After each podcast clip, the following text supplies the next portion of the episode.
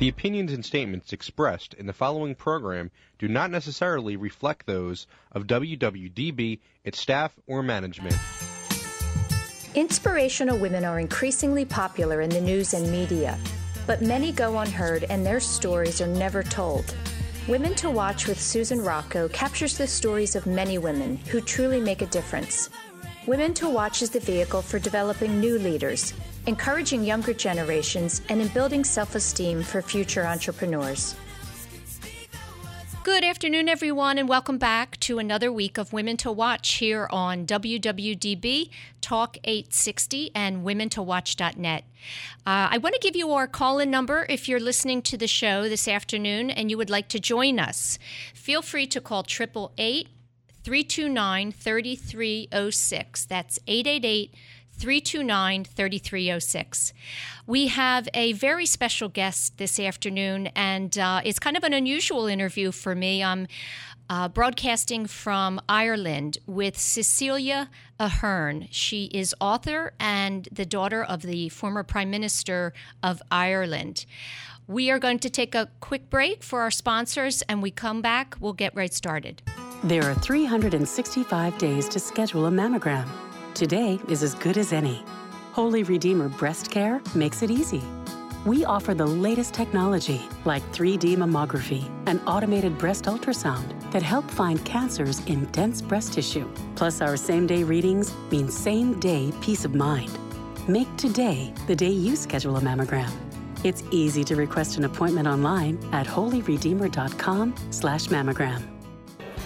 Since 1858, Mount St. Joseph Academy has been educating girls to be leaders, founders, and independent thinkers. Students are taught to be collaborative, courageous, compassionate, confident, and spiritual. In this student centered environment, the young women are transformed by recognizing their own potential and are encouraged to use it to make a difference in the world. To learn more about Mount St. Joseph Academy, go to www.msjacad.org or call 215 233 3177. That's msjacad.org or 215 233 3177.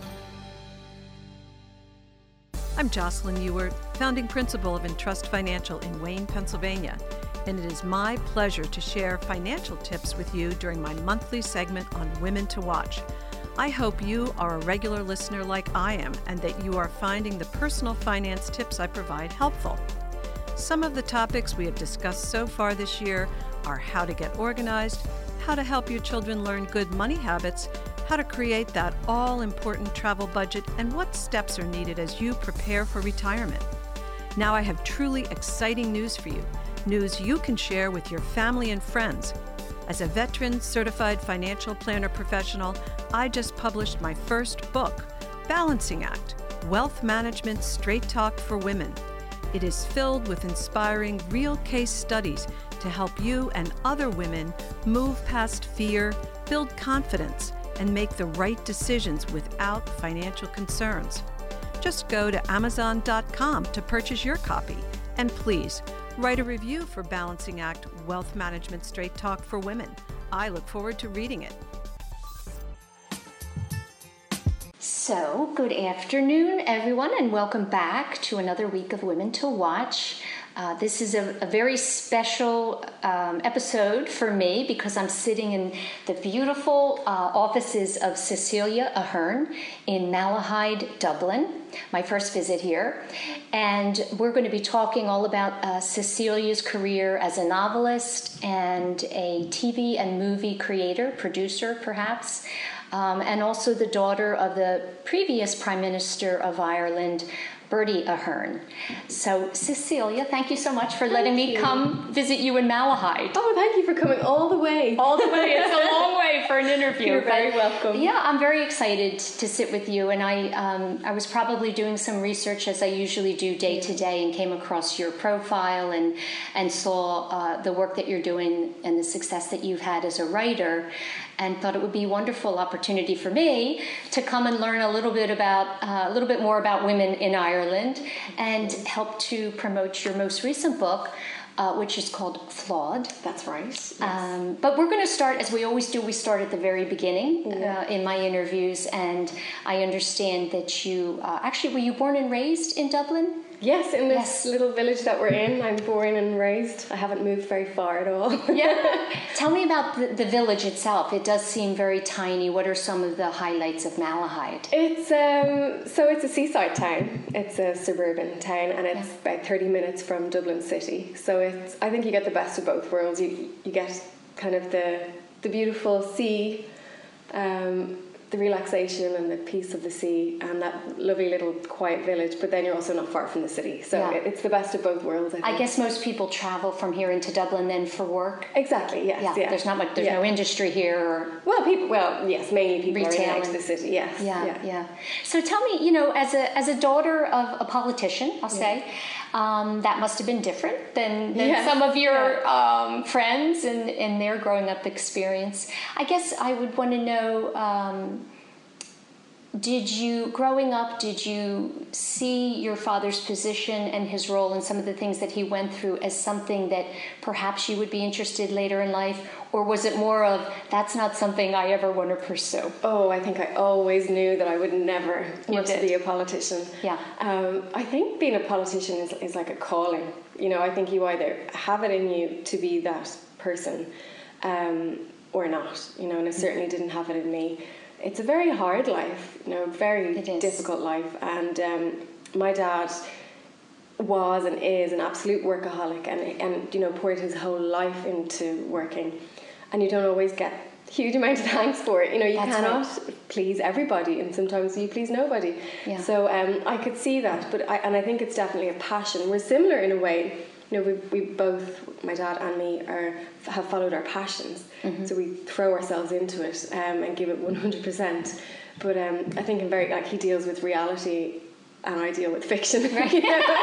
so it, it's quite different. Yeah. but um, I was always in awe of everything he did, but I, I never ever could have felt that I, it would be something that I would be able to do, um, because he was always working, and my parents were separated. We would go away with him every Sunday. So Sundays were our dad day. Is that right? So um, he would, and he was always working. So Yeah. we would go on events all around the country. If he was opening this or making a speech at that, or we didn't know where we were going to go. We'd hop into the car on Sunday was morning. exciting It, Or- or- was, yeah. it was. Yeah. Sometimes it was, and sometimes not. You Yeah. know, and Yeah. sometimes you sometimes just- you didn't want to go I'm sure. exactly, and sometimes um, it was very. Me and my sister were quite shy, and so we would be thrown into a lot of situations where we would not know what on earth was going on. You know, Yeah. we really didn't understand. Yeah. Uh, but it taught us a lot. We, we got to see so much of other people's lives and, and the world from their own eyes. Mm-hmm. Um, and that's really important, I think, to take children out of their bubble yes you know that yes. they live in. So, so uh, we, we learned an awful lot,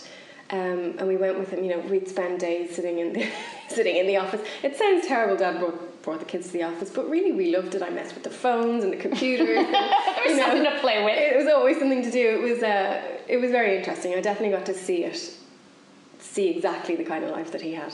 Now, was there in the United States, as you, I'm sure you're aware, uh, any, you know, politicians' uh, families can often be under scrutiny and, and be Yeah. in the public eye. Is that the same as here in Ireland? Yes, it yes, is? definitely. Um, so he was always he was in politics all my life, and and quite high up in politics all my life. So even from the age of five, um, you know, obviously they're kind of your first, they're my first memories. Really, I always remember people just looking Yeah. at him and us, mostly at him.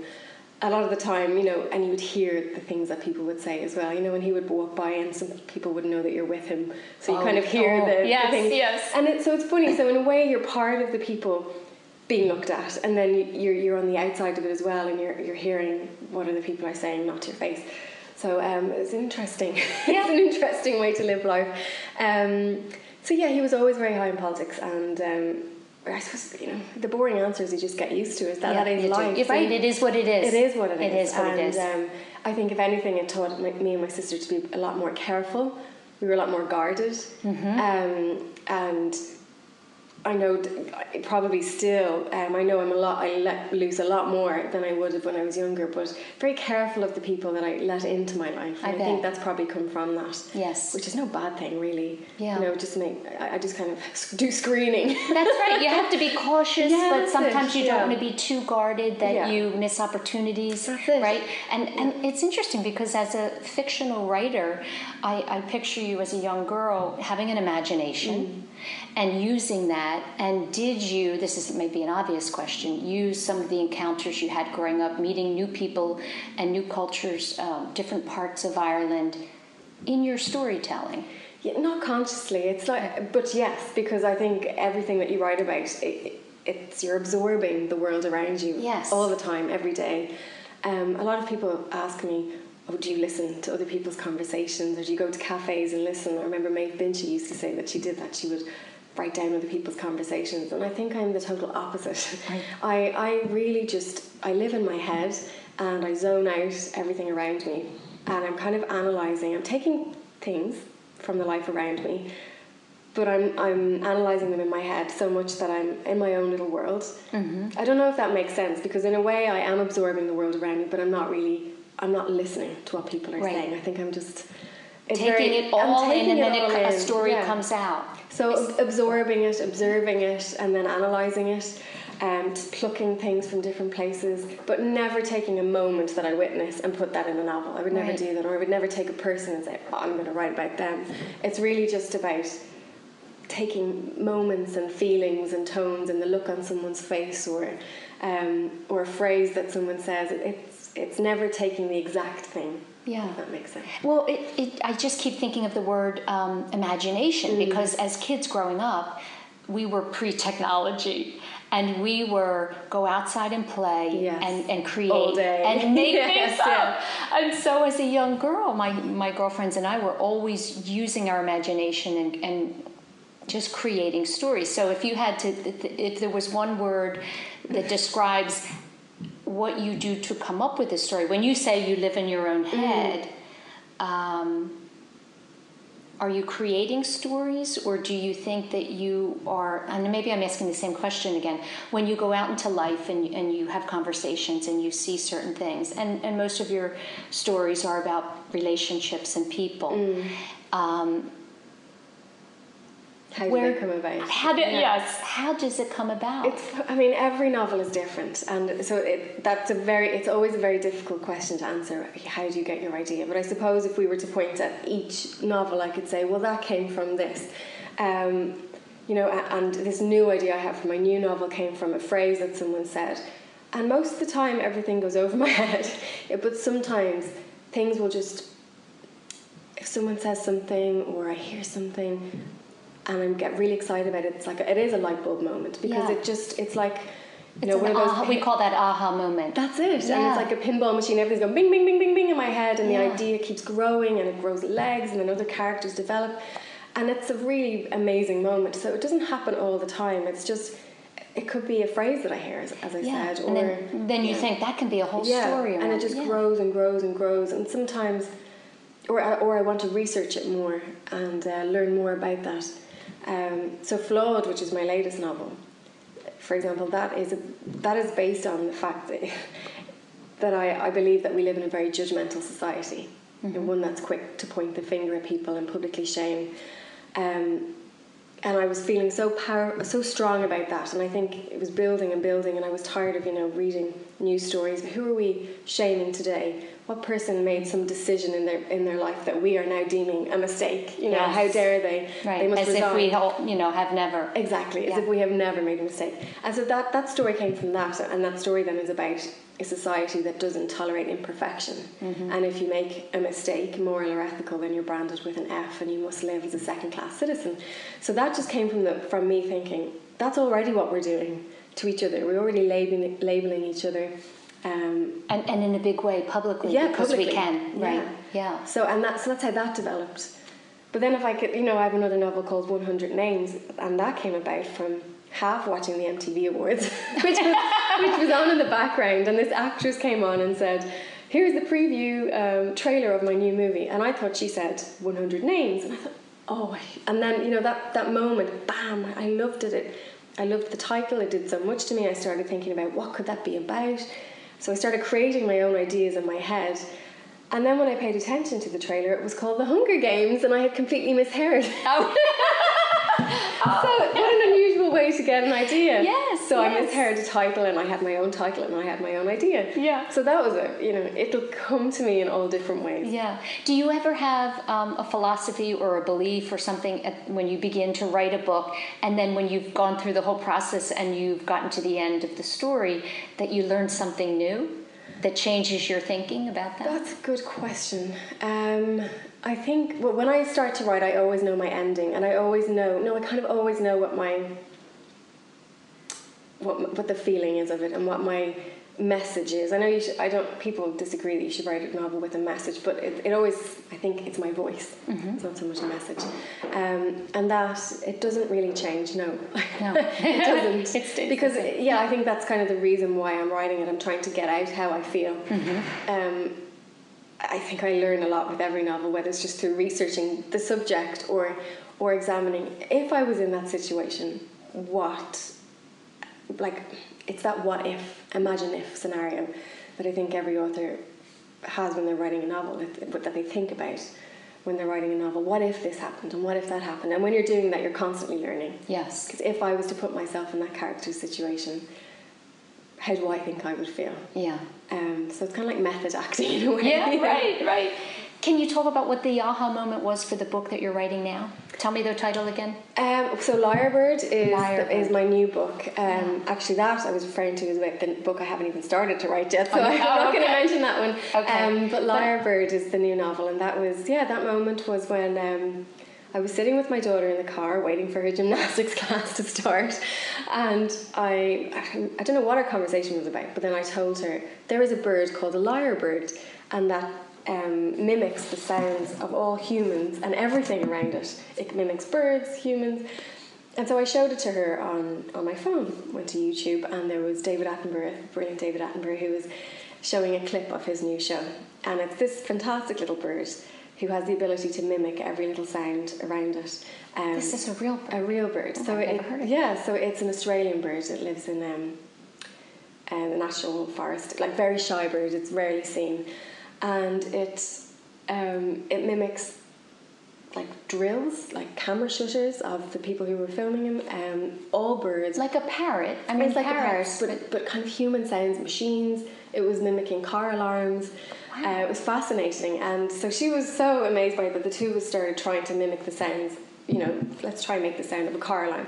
and then I had that bing moment, that aha, aha moment, right, where I thought, what if there was a person who had the ability, who had lyrebird qualities? And so the challenge for me was to write a novel where I learned all about this bird and gave a human, a woman, uh, lyrebird characteristics. Oh, I love that. So yeah, yeah, I love that. And and it's all a lot of it is about um, how in touch with nature and the world she is. She's living in the mountains, very elusive, shy character, but so rooted with the earth that she's able to mimic everything around her, and that's how she communicates in Mm. a way. Um, and you know, does that thing that a lot of people don't do is that she reflects and stops, and it's a calm life. Mm. Right. So um, yeah, I really enjoyed writing about that because we're moving away so much from that. Yes, absolutely. And you know, one of the questions I had for you when I think of writers, um, obviously that's something you do alone by yourself in quiet. Um, I, I wonder if there's a commonality amongst writers that they have that desire or need to be alone in their work as opposed to interacting with people on a regular basis where there's energies that kind of distract you from what you're doing, right? Totally love what you're saying. Yes, absolutely. And particularly as I'm, I've just written Lyrebird and I'm kind of talking about it more now. That is absolutely. Um, you learn more about yourself, as you said. Yeah. So I, I love working alone. When some people say, "Is that not boring being on your own all day writing?" I love it. You love it? I love Yeah. it. Being, you know, I'm an introvert, I suppose, and I, I, I absolutely Which it. you do not appear to be at all Well- from the minute I met you. Really, you just exude this wonderful But you can be sociable, you know. Yeah, I that's guess the so, funny thing yes, about being yes. an introvert. Not necessarily shy, but just re- really like reflection and being alone, and, and actually need that. Mm-hmm. Yeah. Um, and then when you go out in the road then promoting it is i do find it draining to be around people so much not that i don't like it but i find it draining yes. because i have to give so much yes. of myself and yeah. also i think if you're a person who can empathize easily with other people you can take on a lot of that energy right. yeah. so um, yeah i do find that when i go back here Mm-hmm. i walk into this office i close the door and i say hello room Hello, friend.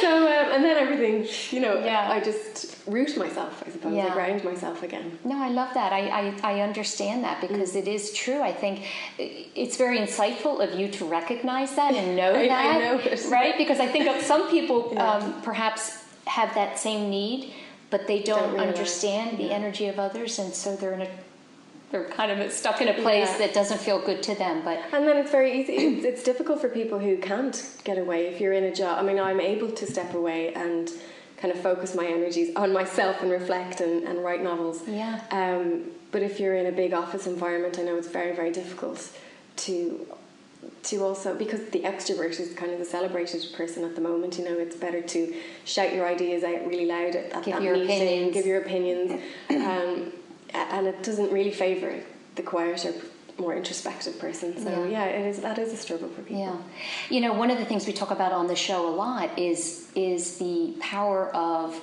um, self awareness, especially for women, and I think it's probably the number one thing any man or woman uh, needs to be successful because the more self aware you are, the better choices you will make. You know, you'll follow the path you're meant to. Um, talk to me a little bit about that, how you feel, oh, and do you consciously make a decision to reflect? Um, I know you're reflecting for your work and you know in your writings, but um, for your own personal development. Have you done that, and, and what is your uh, view on, on why that's important for women in particular?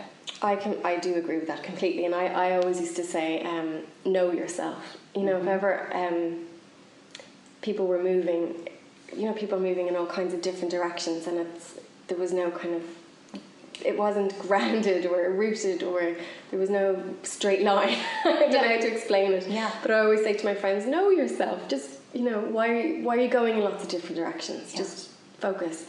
Um, that's that's a huge part um, of me. I absolutely have to ground myself, and I'm, I'm kind of stubborn in a way where I will only take on things where I know it's me. If this makes sense. No, But it only things that, that are, that feel are- true to you. Yeah, that feel true to me. Yeah, I can't lie to myself, and I know I like to challenge myself. That's different, but um, yeah, it has to be true to me. Did you do that when you were younger, though? I Yeah, think we, we get we get better at that the older we get. I think that um, well, I when I was younger, I used to spend. I was a very sociable girl, and, I, and also growing up as a teenager, I was a performer. So I did singing and dancing. Um, I did a lot of shows. I was on stage performing. But I was kind of an introverted performer, so I wasn't like all the other ones who were going out jazz hands. Like I always had Jazz hands. Yeah, well, I was doing the jazz hands too, Yeah. but I was always nervous before and and not like them. So um, I, w- I was always very reflective Yeah. and. Um, and analysing things in my head. That definitely became bigger at 14 and I started writing more at that age. Um, at 19, I started getting suffering very badly with anxiety, and I think that was a huge, huge turning point in my life because I started to. The performer inside me left, and then this person was just this very lost person. But I remember being told that um, something out of 10 people suffer from anxiety or from panic attacks. And I remember sitting on a bus or wherever I was in a crowded room going, Who are the people? Because I cannot see. Everyone- Nobody is feeling what I'm no, feeling. everyone looks which is fine, not true. which yeah. is not true. But Right. that taught me a lot. And what I started to do then was start. I started looking at people and thinking, what is going on inside their heads that we cannot see? What is their Mm. issue? What what? Because I wanted to know. Because there was so much going on inside of me. Were you Um, sharing that with anyone that knew and loved you? Well, Yeah. yes, my family knew because Okay. it, it was really. I literally could not leave my house at some stage. I got Oh, very very bad. Yeah.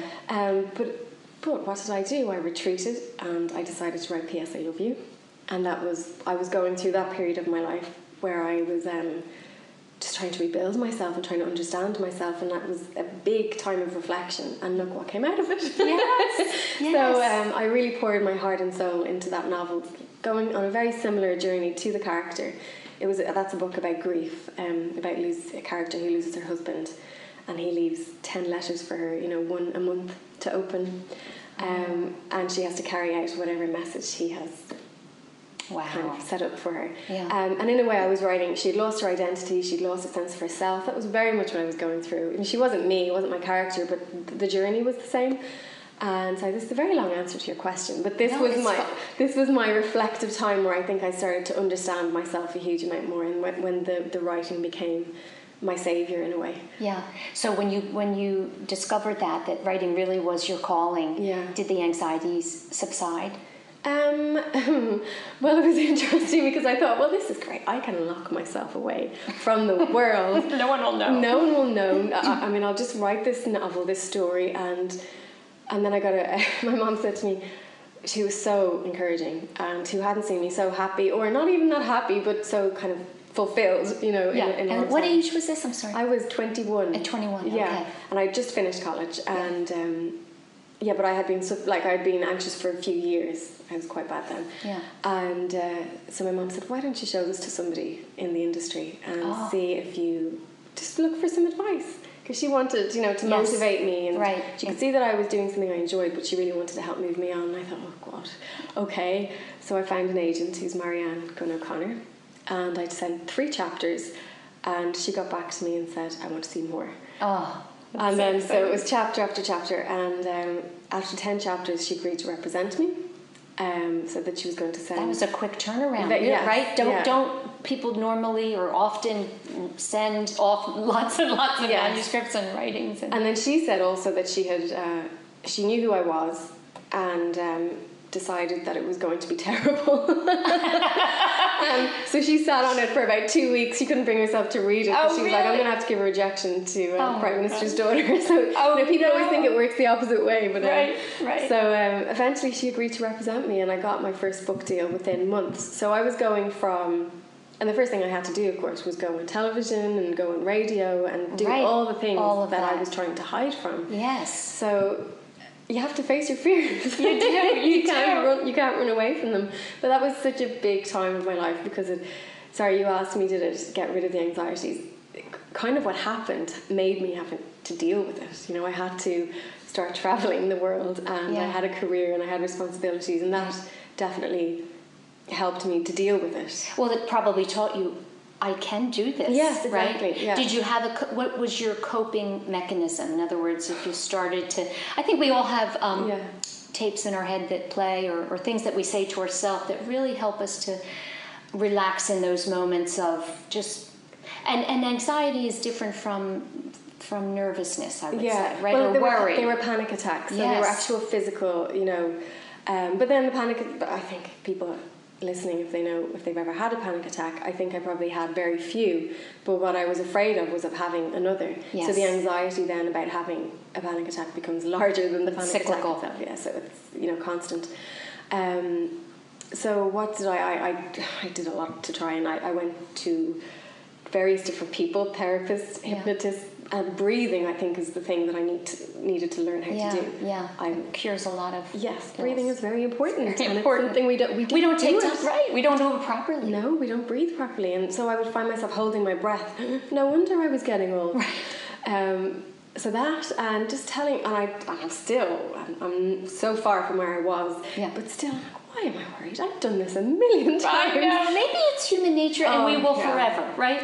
And, it we should allow ourselves as to. well. You know, yeah. I think the day that I go somewhere and won't be nervous will be the day that you know. Or maybe I shouldn't say that, but you know, Yeah. it means that I care. I want Yes. to deliver. I want. That's right. No, I don't want to let people down. I want.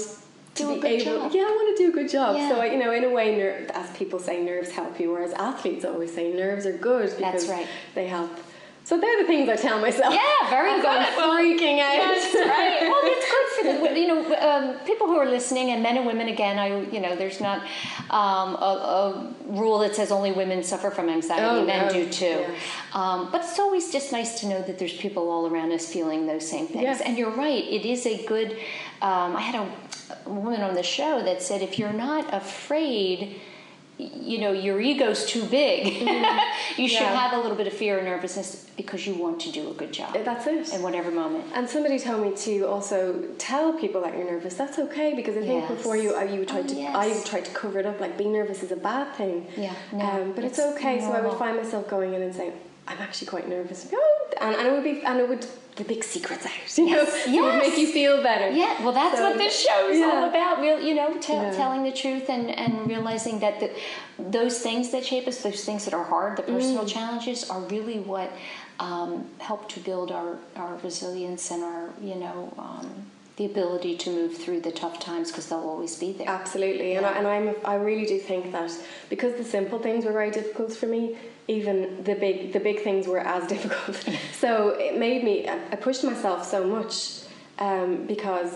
you know, achieving more was, um, I don't know, going out and doing those tough things, traveling to this country and doing that event or this, that, the other. Yeah.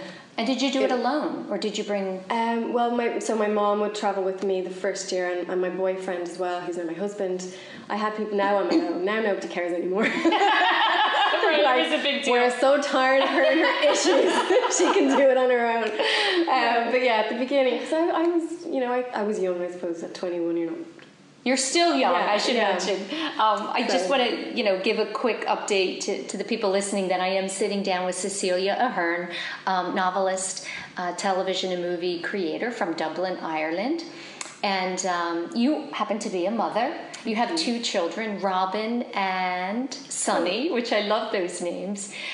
Tell me what kind of mother you are. You know, what is your philosophy as a parent? Are you one to let the kids explore and, and you know, kind of find their way, or do you find, you know, that you're a little bit uh, more strict and Oh, trying to guide them? both. I mean, I, I'm very lucky with my parents that I, they allowed me to. So they were very encouraging. You know, if I had passions like writing or like singing, dancing, they would encourage that, and, and of course, you know, let me do things that I, I admire them so much for it. So I tried to do that with my children. Oh, but my parents were very strict as well, so school was more important than anything. Is that right? Um, Education. Yeah, Yeah. education very important, but also but your passions are as well. So I think I'm both. I think I am a very playful mother. I'm a down on my hands and knees on the floor kind of mother, doing stupid voices and characters, and and um, imagination is probably how I teach a lot of things to them is by creating, by telling stories, or by, you know, doing the voice of a tree or a flower. You know, all kind of it's a lot of fun and a lot of playing. Yeah. But then I'm also quite. I notice that I'm, I'm more strict than other mums who let, you know. Even at the school today, you know, kids climbing gates and walls, and I'm like, no, stay there. Yeah, right. so I do see myself as being strict in that way. Yes, Yeah, yeah, Um, and and not wanting them to be absolute messers, but then also being, I suppose, creative and imaginative and free for them to follow whatever it is that they're. I mean, they're six and four, so They're six and four, But um, I and I and encourage them to be different as well. I like them to be well to be themselves actually, um, because I think.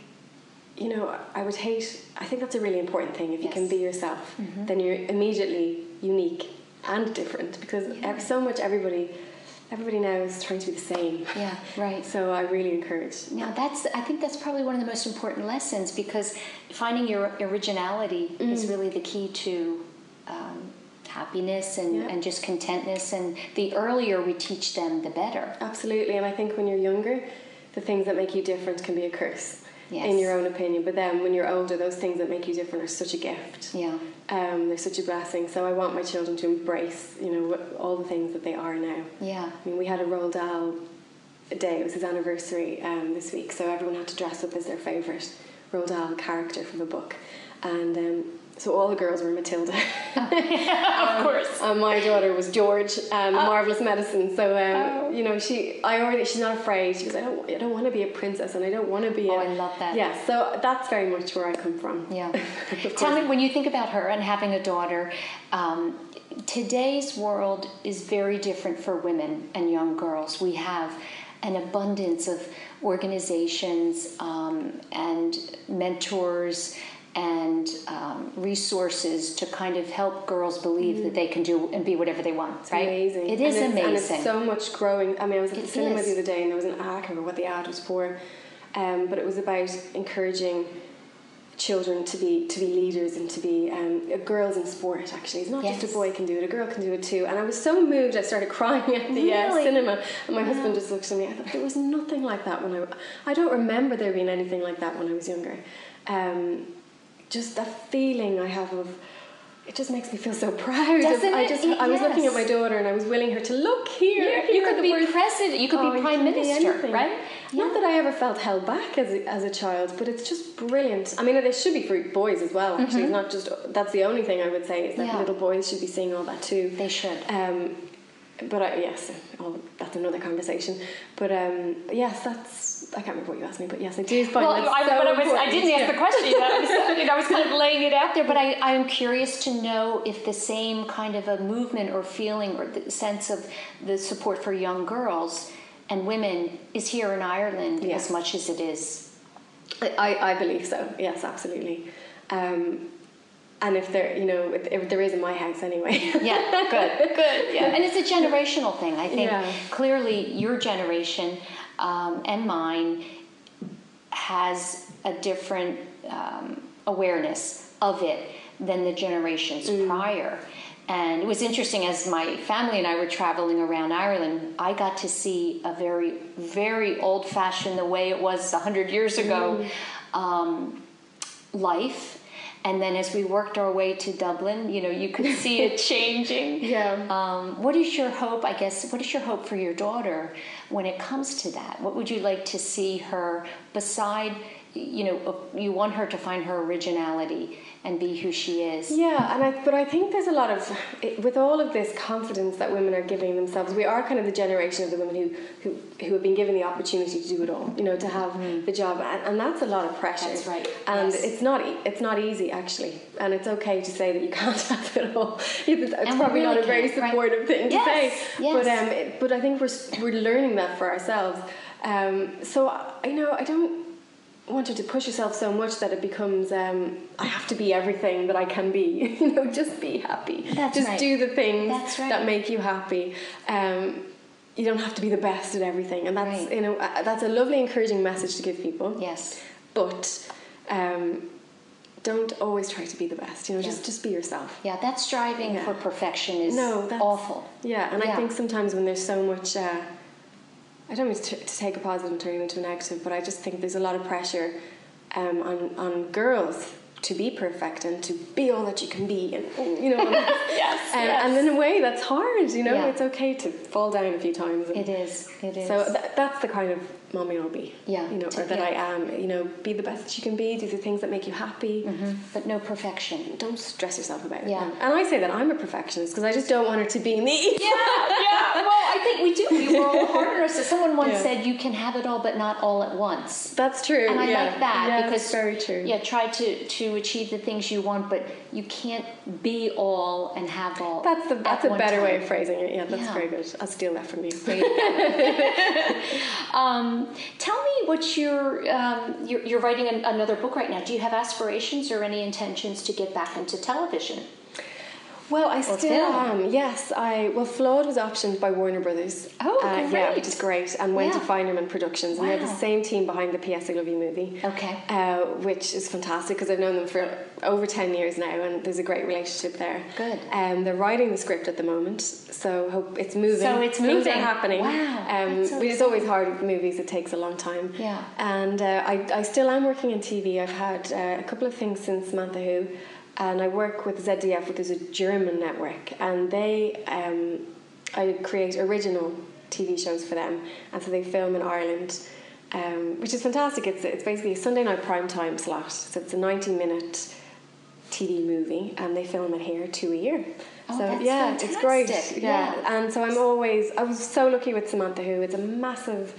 I mean that I got that far on my first attempt. Right. incredible. Well, that, I know at such a young age, Yeah. so the potential is there for so much So more. I'm constantly developing, you know, um, always creating new ideas, always pitching new ideas, always sending in new outlines, and some get to pilot stage and some don't. And Yeah, some, you know, you keep trying. I always try, and uh, but I, yeah, it's it's. Um, I have so many different ideas. Some I know that are novel. I know that I want to read the story. I want to write the story.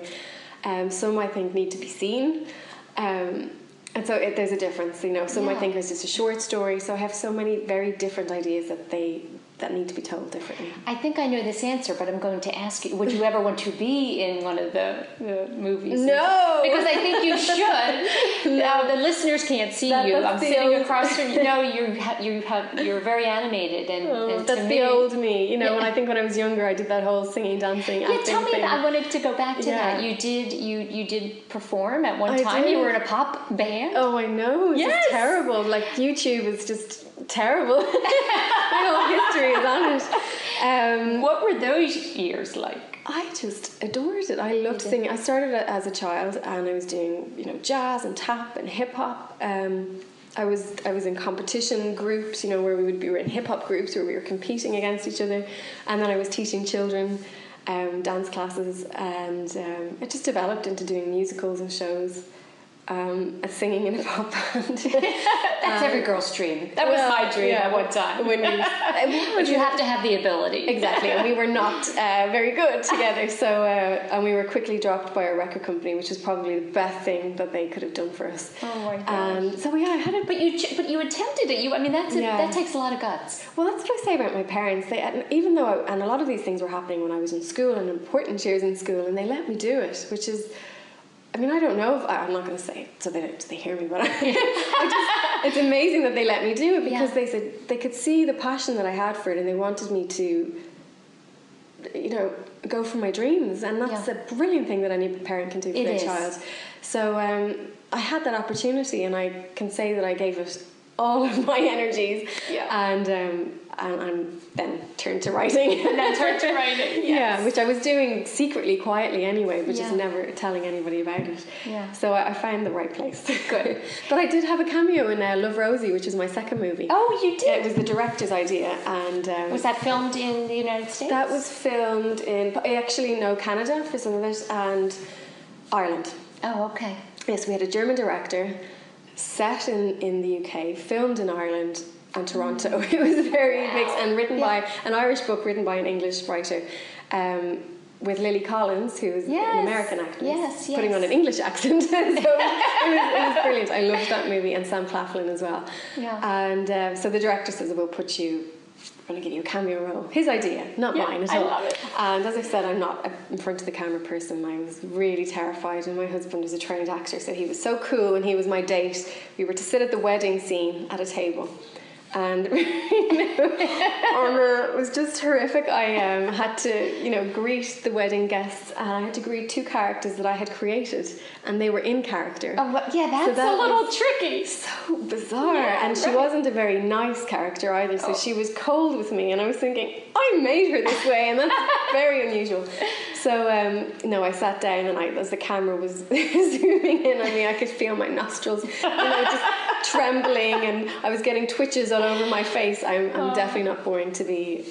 To be in front of the camera. Not Oh my anymore. gosh. But and they cut me. They cut me from the movie. I'm going cut the writer. the director said he goes every time I got to that part in the test audiences were, were saying there's Cecelia and he said it was it was in the middle of a moving speech it was a big moment he goes I shouldn't have put you in that scene I think you that's very polite I think it was the twitchy nostril that got me out they must have zoomed in to find Oh, that. gosh. Yes. You know, one of the things that has been at the top of the news in in the United States and probably around the world in the film industry is this um, women fighting for equal pay and equal parts and gender equality in film. What are what are your views on that? And and I guess. What are some of the things you would like to see change and, and be better for women in film? Well, I suppose. I mean, I can't say anything other than I fully support it because I think um, it's absolutely right that it, that women should be given more roles um, and that they're not seen as kind of uh, a genre. You know, like it's Yeah. a women's movie or. Yeah. Um, and I think, but it's very difficult. So, so many women are so hugely supported, and then there are obviously more roles for men. For men, and I Yeah, think it there's is a, right. There's a small percent, I guess, Yeah. that always get some of the roles. Exactly. Right. Um, because I want to see it as a woman. I want to see it, and I think men need to see more women um, and fully formed, amazing characters, not women who are just there to cause the problem in Right, a story, right, right. but um, who are part of the solution. Yeah. So uh, yeah, no, I, I completely am behind that one hundred percent. I can't. Yeah. But and I suppose for me, it's not something that I really talk about because I always think instead of going up and ranting about things, you just have to make changes yourself. Um, and I do. So I um, most of my novels are, you know, about women. Um, the main characters are mostly women, and in my movies and in my TV shows, they're women as well. So. And you're strong. I think that's to be honest. I'm not. I'm not an activist, and I'm not someone who who's good, as you've just heard, at speaking out about it. But but what I try to do is put it into my work. You know, Yeah. create strong women, real women, Right. um, women that I want to know about and learn about, and that's the, that's all that I can do. That's kind of my side. yes. Um, yes. That's my contribution to it. Yeah, no, I think that's a great. You know, don't don't worry about what's happening over here. Just forge your own Yeah, path. yeah. Go out and do it. And I because I think there's a lot of talk in the world, and and some Mm-hmm. lot of is- noise. There's a lot of noise, and and that's good for awareness and it's good for the conversation. But I, I think the doing is really really important as well. Yeah, I agree, and I think that's what's happening now. That Yeah. women are, you know, there was a big. Uh, feminist movement in the 70s, you know, where where women were stepping out and saying we can do the same thing. Yeah. And today there's less. Uh, I believe what, what what I've seen from doing this show for four years is that women are just forging their own path and, Yeah. and starting their own businesses. And, Yeah, that's- you know creating things um, without worrying about the barriers That's true. Yeah. yeah that are different tell me what um, this is a loaded question but I, I always like to ask it what It's a great start. what keeps you up at night what you know we Oh. live in a world where we are aware of everything that's going on Hmm. all day long globally what are what are some of your greatest fears Oh my goodness! I don't know if we've enough time. it's a whole book this is like a whole other hour. Well, maybe we'll, we'll break it down. You know, day to day, some of the things that are um, that are challenging for you, and it could be just that you know there's days where you can't think of a sentence to write, and that's challenging. Yeah, for me, I think the big. I, I'm very lucky in my writing is that I have not experienced any major writer's block. I'm very. I have. I'm touching wood as Yes, I'm saying this. right. Um, I have a lot of ideas, and they seem to flow once I get into it because it's like my beautiful magical place where I let myself go. So Mm-hmm. I'm. I'm happy to sit down and write. Um, I love being a mother. Love it, love it, love it. Love my children. I think what keep what concerns me the most is trying to do those two things at the same time. Yes. And that's that's Yeah. a hard thing, Yeah. you know, with and not actually necessarily with the going to the office and writing because that's fine. It's you know the traveling, the promoting, Yes. and having to be away. So that's currently with my little my Yeah. little dots. Yes, Yeah, that's yeah. that's the big problem for me. But also the bigger, scarier issues in the world, which is um, what countries am I flying to? Will I be safe? Um, And all of those concerns. Yeah. Mm. Yeah.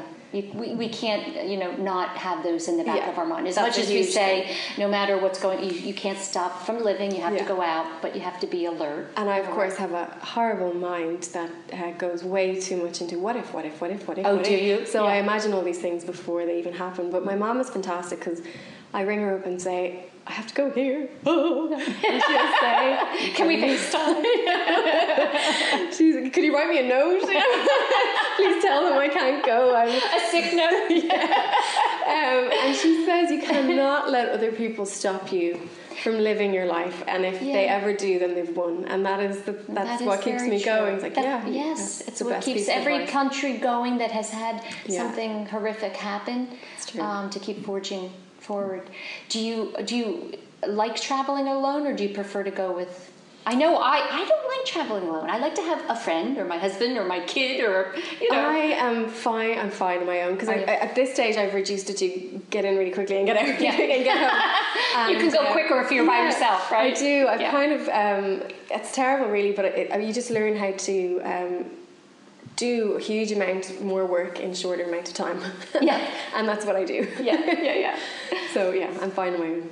Yeah. Tell me, um, just to kind of wrap things up, you know, I don't want to keep you much longer, but I'd love to, to hear your advice to women who perhaps are listening and they haven't been able to um, take that step towards what it is they're supposed to be doing. Yeah. Um, First, I will say my, my advice for budding writers because this is, I know this is for all women, but it kind of applies to everybody. Um, I always say to find your voice because if you're to read a novel that you really adore, it's the voice of the author that you fall in love with, how they've told the story. And I think times people, when they're writing themselves, then try to replicate. Um, if you can f- write how you think and write how you feel, then you're immediately different. You're immediately unique. No one thinks like you. No one can write like you. That's different. Yeah. And I think the same then applies for everybody else. Yes. If you can, again, as we said earlier, know yourself, find your voice, and be yourself, um, then that is that's all the focus you need. That's all the the motivation you need. Because if you understand yourself and know yourself, and and you're brave and fearless, yeah, um, then you can achieve whatever you want to achieve. Yeah. Do you know? Are you familiar with Brene Brown? Sure. No. Oh, should I be? You should. Google her right after the show. Brene Brown. She's wonderful writer, speaker, and just extremely insightful about being brave. Yeah. Um, and I think I think the difficulty today, when we, we all hear the um, the advice to find yourself, know. you know, but but there's so much noise we can't get there. Mm. So you, it's it's important, I think, to be quiet, find a quiet place to really reflect. Yeah, I think. How do you know? I've always can, listened to myself. I, I, all I can say is that there's always a voice. It's that little voice in inside you mm-hmm. that um, that you can hear that you don't necessarily share with anybody else. My friends read my work and say that does not sound like you. You don't speak like that. It doesn't. But that's the way my little voice in my head speaks. So I think that's obviously instinct, or that's your gut, or your heart, or whatever that yeah. is. Um, yeah, when you drown out, like when, when you have the silence, listen to that part of yourself yeah. because it's there and you can't ignore it. Although you try to ignore it, but um, and that's the only advice I can give because that's what leads me and what guides me is that yeah. little that little me in there going no no no no no no yeah it's that intuition and you know the last I didn't get to ask you this, but do you have a faith, uh, you know, that you live by? Is there, you know, do you pray in those difficult moments? Um, I call it channeling, which I guess was is prayer, you know, in yeah. a way, but before it was called prayer. But yeah, I do do that kind of focusing, positive, mental, whatever it's called. I yeah. made, I've made it up, but I, I um, yeah, I go into that zone, and I also like see things. I I, I see things. I see things. but if you can see yourself yeah. doing things, that's what I do. I go into my little quiet zone and. Um, when I say quiet zone, sometimes I blare music so loud that I am in the song. Oh, it's usually right. just about, you know, it's so noisy. Um, and see myself doing things, watch myself carrying out things, and that's that helps. Yeah. Sometimes I used to learn dance routines that way. I'd go to bed and I would do them all in my head and I would know them better the next day. So, wow. in a way, I suppose I'm doing the same thing with with life. yeah. Well, it's it's you know we we all have something different that allows us to to um, think more clearly. Yeah. Right. And yeah. find answers. And uh, I'm so appreciative of you being so open Thank about you. your life and your story, and for allowing me to come into this beautiful space and sit with you in my special room. In your special room, we're in front of the fireplace. I wish people could see it, and we're on the water. I went down and took a quick picture before I came oh, in lovely. because I was early. Um, but but thank you so thank much, you. Cecelia. I, I really appreciate I really your time. Thank you very much. Thank you. There are 365 days to schedule a mammogram. Today is as good as any. Holy Redeemer Breast Care makes it easy. We offer the latest technology like 3D mammography and automated breast ultrasound that help find cancers in dense breast tissue. Plus, our same day readings mean same day peace of mind. Make today the day you schedule a mammogram. It's easy to request an appointment online at holyredeemer.com/mammogram. Since 1858, Mount St. Joseph Academy has been educating girls to be leaders, founders, and independent thinkers. Students are taught to be collaborative, courageous, compassionate, confident, and spiritual. In this student centered environment, the young women are transformed by recognizing their own potential and are encouraged to use it to make a difference in the world. To learn more about Mount St. Joseph Academy, go to www.msjacad.org or call 215 233 3177. That's msjacad.org or 215 233 3177. I'm Jocelyn Ewart, founding principal of Entrust Financial in Wayne, Pennsylvania, and it is my pleasure to share financial tips with you during my monthly segment on Women to Watch. I hope you are a regular listener like I am and that you are finding the personal finance tips I provide helpful. Some of the topics we have discussed so far this year are how to get organized, how to help your children learn good money habits, how to create that all important travel budget, and what steps are needed as you prepare for retirement. Now, I have truly exciting news for you news you can share with your family and friends. As a veteran certified financial planner professional, I just published my first book, Balancing Act Wealth Management Straight Talk for Women. It is filled with inspiring real case studies to help you and other women move past fear, build confidence, and make the right decisions without financial concerns. Just go to Amazon.com to purchase your copy. And please, write a review for Balancing Act Wealth Management Straight Talk for Women. I look forward to reading it. So that's it, everyone, for another week of Women to Watch. Thank you so much for tuning in. And please be sure to check out our website at womentowatch.net. That's women, the number two, watch.net, N E T. And be sure to follow us on our Facebook, Instagram, and Twitter pages to keep up with all things Women to Watch. That's it, everyone. Have a great week.